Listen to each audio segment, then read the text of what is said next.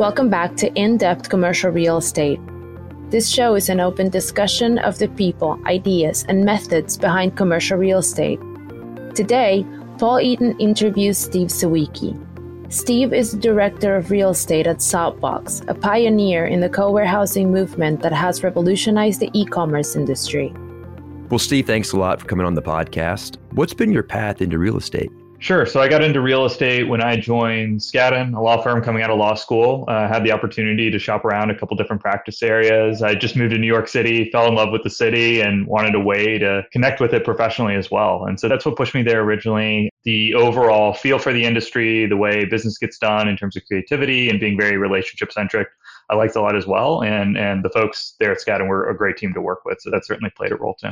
What was your path over into Saltbox? So I came to Saltbox through our, our now COO, Zubin. He was consulting for them at the time. He reached out to me and said, Hey, these guys are, are really onto something. They're early and they need someone to lead real estate expansion for them. So we talked for a little bit, uh, pretty in depth process, got to know the three founders. And from there, just really dove in. At the time, we only had one open location that was down in Atlanta, but it was working really, really well, and they were ready to expand quickly. And my background, both from my time as an attorney, but also working at the real estate team at Industrious, just kind of the perfect combo for what they were looking for. Why did Saltbox begin? What was the origination story? Sure. So, all three of our founders have had some connection to e commerce in the past, namely our CEO, Tyler he bought an e-commerce business in 2016 when he moved to Atlanta and felt a lot of the pain that a lot of our members feel every single day. And so the problem became incredibly, incredibly acute for him. In 2019, him, Paul, and Maxwell got together and opened the first location down in Atlanta. It's about 30,000 square feet. And like I said, it, it just filled up almost immediately through mostly word of mouth. The demand for this type of product has just been really exciting and just just overwhelming. And so, yeah. So small e-commerce companies have the ability to use 3PLs, third-party logistics companies, and they also can lease small spaces in, say, light industrial multi-tenant warehouses. Where does Saltbox fit into this product mix? Sure. So our view of the world is we're moving from a place where a small number of companies need a large number of logistics to a world where a large number of companies need at least a little bit amount of logistics. And if you look at the logistics ecosystem today, whether that's physical product in terms of warehouse space that's available or logistics solutions like 3PL, it's all based around goods and volume. And so for a lot of our members, those types of solutions are just woefully inadequate for their needs and their preferences because it wasn't built for them. It was built for large, large volumes of stuff. So in terms of the physical space, a lot of our members aren't coming from traditional industrial spaces. Our suites go anywhere from 150 square feet to 2,500 square feet, which is just for large part not available on the market today. And to the extent it is, it's largely does not have enterprise grade facilities like uh, loading docks, certainly not HVAC like our locations have a lot of our members come from their homes they come from self-storage. And self-storage for example there's 500 million square feet of space that's used by small businesses essentially for this purpose. And they really haven't had any kind of physical space that has the flexibility the amenities or the environment right that they're looking for. And then on the 3pl side it's a lot of hey you know i have maybe a thousand orders. I'm looking to move. I'm a small sliver of this provider's business and i'm going to be treated accordingly from a service perspective and more than the actual customer experience is this sensation that you're just sending your goods off to a black box, right? It's going to sit in the middle of nowhere. You're going to hope that mm-hmm. it gets to your members. You have no assurances around security. We have a member who was working with another 3PL and they found out that the warehouse had been robbed systematically and the 3PL didn't even let them know. And for our members who are putting their entire lives into their business, the ability to be close to their product, to see how it works, is comes at a huge premium. I mean, it's in many ways what they care the most about. And so take a step back and just think about what a saltbox is, what it looks like, how the different pieces work together. So each saltbox is a warehouse facility that bundles together the physical operations and logistics components of any physical goods business, but primarily an SMB e-commerce business. So if you come to a saltbox, you're going to get warehouse space that's available on flexible terms. You're going to get amenities such as a photo studio, access to loading docks, conference rooms, again, all in a pleasant environment that you're looking to be in. But you're also going to get some other critical inputs into your business. So, for example, we have Saltbox employees, we call them our elastic workforce, that are available on flexible terms for our members to hire out. And that could be, hey, it's the holidays, my volume's spiking, I've got a lot of traffic that I'm going to have to deal with. Or it can be, I need someone all day, every day for just to run my business. They can work with our trained warehouse specialists to move their needs. We've also, in each of our locations, put a micro fulfillment center. So instead of, again, sending your, your goods off to the middle of nowhere, you have a place that could be located right across the hallway from your warehouse suite where you can drop off your goods, you can talk with the team that's pick, packing, and shipping your orders. You have that accessibility, that approachability that no other provider provides today. And the flip side for us is that by creating this place that bundles together all of these different inputs that are critical to these businesses, we bring a lot of the businesses together and the effect compounds on itself. Once you have a lot of these companies in the same space, you can expand the amount of services that you can provide to them, the value you can provide. And you also are able to build a, a network of these different nodes, nodes that are work, located primarily in the urban and suburban core that are accessible, they're where people want to be and when we go to then in turn move their goods throughout the country, wherever we want to deliver them, we have those locations as well that are prime from a, uh, a good perspective as well, not just that human perspective. Does Saltbox own the real estate or does Saltbox um, partner with the ownership of the real estate? So we partner. We don't own any real estate today. That partnership primarily is through a few programmatic relationships with real estate funds that acquire assets on our behalf they pay to buy the asset, to convert it into a Saltbox, and then we enter into some kind of partnership agreement with them, either based on profit sharing or revenue sharing. Many of those agreements are actually structured as management agreements, similar to what you would see in, in the hotel space. Hmm. That's been the majority of our growth to date. We also have relationships with traditional landlords, but there's usually some amount of higher than market TI package in, involved there. But yeah, no ownership on our part yet. So in some situations, you sort of have a hotel management agreement where they provide the capex and then you run their facility. In other situations, you have more of a WeWork agreement where you would lease the space from them. Is that right? That's right. Yeah, I wouldn't characterize it necessarily. It's a lease in the same way that any other you know occupier of, of real estate right. uses leases. I think the biggest difference for our business versus co-working, I, I came from co-working before this, is is a few different things. Right. Like one is the nature of the customer these physical goods businesses have a much deeper relationships with the space that they occupy than a co-working customer. You know, you, you said it yourself, right? You get sick of co-working, you close your laptop and you leave. It's, it's often a nice to have for a lot of our businesses, it, being at a Saltbox is absolutely mission critical. So, in terms of the people who come to us and integrate, again, not just their space usage, but their entire operation with our business, it becomes incredibly, incredibly difficult for them to leave, uh, particularly as we start to engage with these different solutions, right? As people start coming to us not just for space, but for labor, for access to their fulfillment, it creates an incredibly sticky relationship with the customer. The other thing is the economics are just just very, very different. Each location for us is not just a space that is filled and occupied that we generate call it a real estate arbitrage off of. It's a node in this network. And so the value to us as a company is far beyond the simple four wall economics. We're not only getting a place that can be filled with members but that can also serve as an intake point for people who want to drop fulfillment goods off through us to be serviced through our 3pl and like i said uh, have goods come out the other end for delivery as well. What are some of the criteria that makes for a good location for a Saltbox near our members. Again, we're solving for who our members are, what they want. And so a lot of times it's seeking density, finding locations that are near where people live, easy to get to, in parts of town they want to be, have amenities nearby. Uh, looking at industrial real estate, that can be tough to have. And many ways, we're also solving for other and call it traditional industrial factors as well, such as proximity to ports or highways. But it, it is, it's, it's all about the member. And what we've been able to do is develop a model that's incredibly flexible when it comes to real estate. So Saltbox can use many different types of buildings that a traditional distribution center for tenant would maybe overlook. So we can deal with, for example, lower clear heights or fewer dock doors than a lot of other industrial tenants will look at. So a lot of the strategy has been so far has been taking these somewhat functionally challenged assets that still work for our model. They're still much better than our members would otherwise have and turning them into saltbox and, and breathing new life into them. And so that allows us to be flexible when it comes to location selection and get as close to these members as we can. What are the smallest suite sizes you offer and what's the largest suite sizes you offer? Yeah, so our small suite size is about 100 square feet. We've done a few that are smaller than that. Uh, the range is mostly caps out around 2,000, 2,500, although we are piloting some larger units in our Denver building today.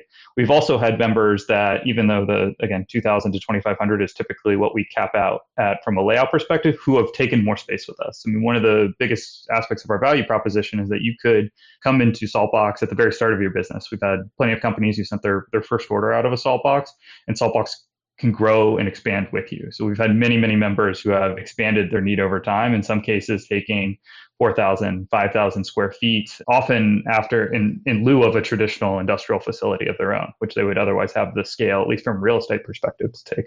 I think that's a great option to provide because traditional light industrial spaces don't have that extensible ability to move the demising walls, or you can be done, but it's highly it's very very expensive yeah. and so they have to forced to move and possibly they have to move to another ownership group somewhere else in the city where you can just simply i think you can reconfigure those walls to allow them more and more space. Yeah, that's exactly right, Paul. And and from our members' perspective, they want to put as much focus as possible into running their business, to building relationships with customers, to marketing, they don't want to be thinking about real estate and flexibility and signing leases and dealing with setting up utilities on their own and financing their own build out. I mean, what we offer is flexibility, it's convenience, and it's time, it's headspace that these companies need. And, and Saltbox, when it's working well, is a solution that these companies can just plug into. And whatever they need as their business is rapidly changing, which by definition many of our members are, the Saltbox can grow with them. And so, yeah, you're, you're absolutely right that from an operating business perspective, it's really tough out there to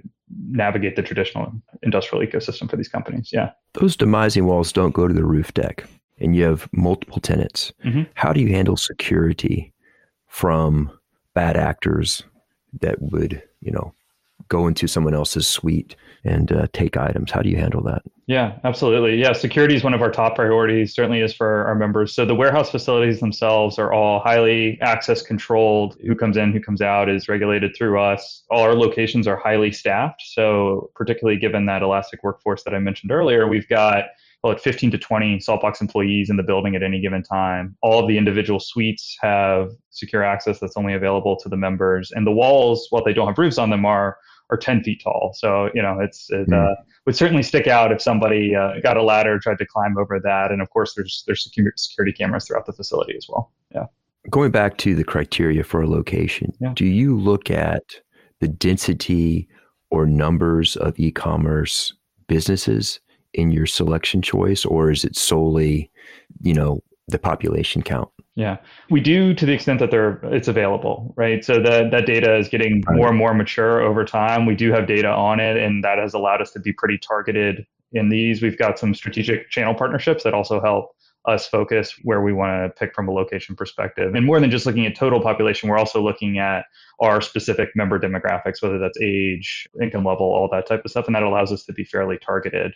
Although a lot of times, I mean it can make sense very intuitively where where the right Saltbox is, right, right place for salt is. If you look at our Atlanta location, it's in a, an area called the Upper West Side. It's filled with breweries. There's a lot of activity, a lot of industrial uses that are converting over, development money that's going in. It's near where people live. I don't mean to downplay the importance of, of being quantitative around location selection, but a lot of times, particularly when you really dig into these markets and talk to folks in, who are in them and talk to the often like really robust entrepreneurial communities there, you get a really good sense of, of where they are, where people want to be, where they're willing to commute to. And so we do uh, a lot of front end diligence to make sure that we're putting them in a place that people, again, want to spend a lot of time. I think that's often when I talk with people about our business, they're like, okay, it's again, it's for it's for people's stuff. They don't really care in the same way that self storage. It's they're going, they're dropping it off. Like our, our spaces are very heavily occupied. They're full of activity. They're full of people. People come, they run their whole business out of them. So that proximity again is, is really important. Which brings to mind maybe the need to be in a different area than you normally find mm-hmm. uh, warehouses because you need to be around population centers, and often they are in areas that are not easily accessed to or nearby homes, rooftops. Also, it sounds like you need to have more parking than traditional warehouses. Is that correct? That, that, that's true. Yeah, we we typically target one or one and a half per thousand for parking, which is above what you see in a lot of warehouses. We've fortunately been able to find it, but it definitely can be a disqualifying factor. But to what you said, yeah, I mean that's very very top of mind for us. There's a couple potential solutions. Um, one is if you look at what Saltbox is building. It's primarily nice flex industrial warehouse with our modular walls, which are easy, pretty easy to put up and put down. But it's also a large open space with dock doors that's climate controlled, well lit, and built for high occupancy. So parking, as you said, bathrooms. So one thing we've looked at a lot is is potentially converting retail or even office spaces into that use because our model is flexible enough to not need high clear heights or 15 dock doors or again some of these more traditional industrial features.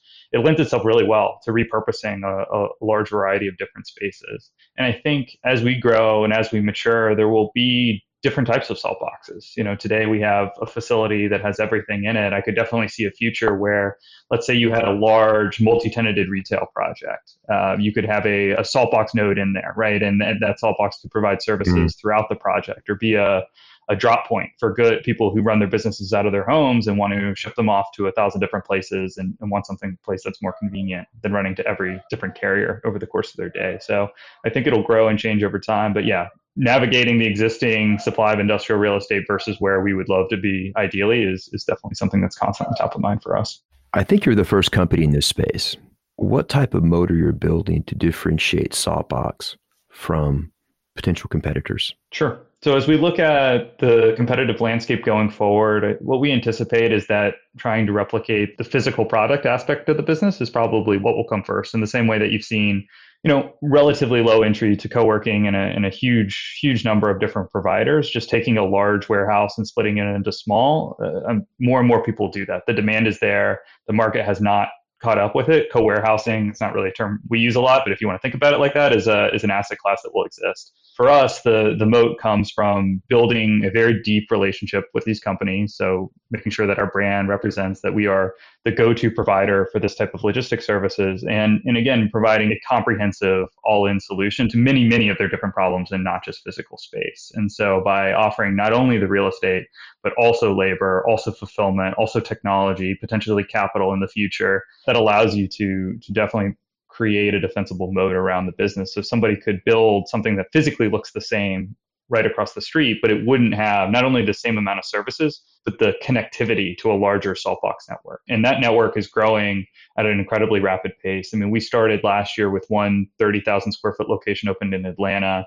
We ended last year with 300,000 square feet open. We're in five different cities now Seattle, Atlanta, Dallas, LA and Denver. By the end of this year, we will have a million square feet open across 10 different cities. And so we're growing incredibly quickly. And the larger that network gets and those the more nodes that are out there and the, how those nodes uh, are close to the end customers for our members, uh, I believe will give us a strong amount of defensibility, certainly over someone who, who isn't trying to do this at the same scale that we are. Well, thanks for the recap on Saltbox I always wrap up these interviews with do you have any a uh, couple of books you recommend? Yeah, I'd recommend uh, Rethinking Real Estate by Dror Poleg. I think it's a great overview of a lot of the dynamics that have developed between relationships between owner and operators, as well as the impact of technology on a lot of different asset classes. So I'd highly recommend that. And definitely a lot of alignment with the way that we see the real estate industry. Well, um, thanks for taking the time to talk about Saltbox. We'll put a link to the book you recommended as well as your contact information in this episode's show notes. I really appreciate it. Yeah, thank you, Paul. Really enjoyed it. You can find Steve's contact information and the links to Saltbox in the show notes. We'll also leave the link to the book he recommended. Thank you for listening to this episode of In Depth Commercial Real Estate. You can reach us at info at indepthrealestate.com.